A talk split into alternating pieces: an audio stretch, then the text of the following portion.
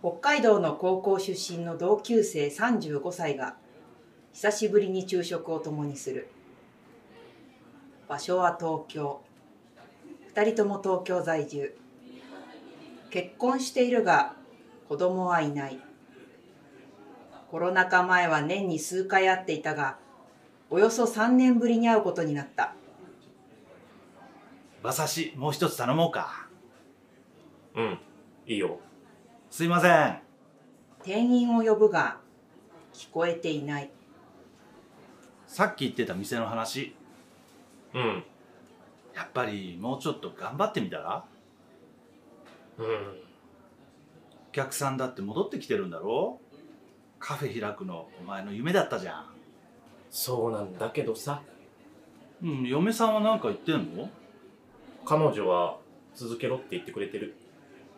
ならなんかさうん分かんなくなっちゃってうん何のために店やってるんだろうってうん自分の好きな音楽で自分の好きなコーヒーを自分の好きな人たちに楽しんでもらいたくて続けてきた仕事だけどさここ数年ずーっと大変だったしここまでしてやる必要あるのかなって何度も考えた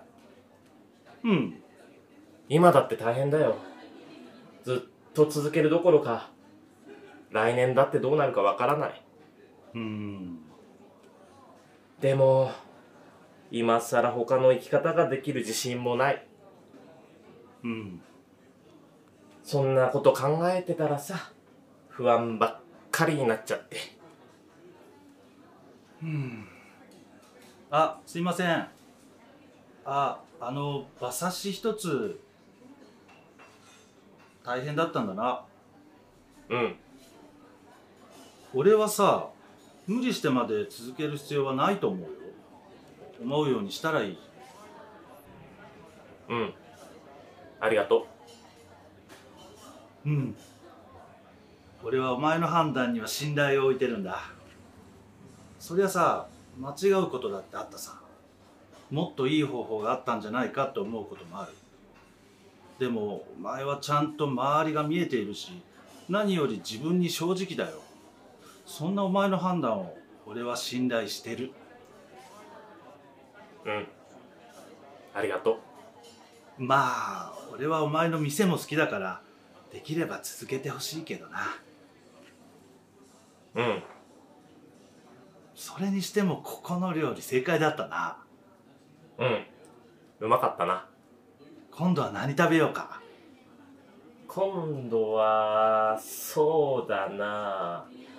エスニックなんてどうだエスニックかあんまり食べないんだよなエスニックトムヤムクンとかかうん結構いろんなのがあるんだ新大久保にいくつか行ってみたいところがあるんだいいね新しいとこ行ってみようぜうん。まだまだ食べたことないものも、行ったことない店もいっぱいあるんだ。そんなところに、どんどん行こうん俺たちはこれからも新しいとこに行けるんだ